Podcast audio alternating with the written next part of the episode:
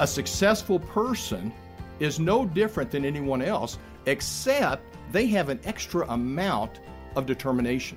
Dr. Randy Schrader on Focus on the Family Minute. So, kids are going to face challenges.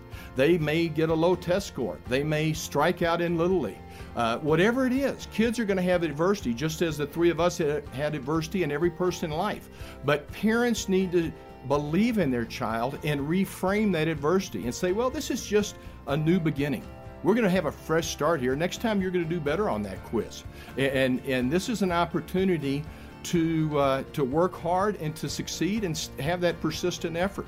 And parents then can also say, uh, you know, I believe in you. I've got confidence in you that you're going to stay determined. You're not going to give up. Uh, that is just so essential.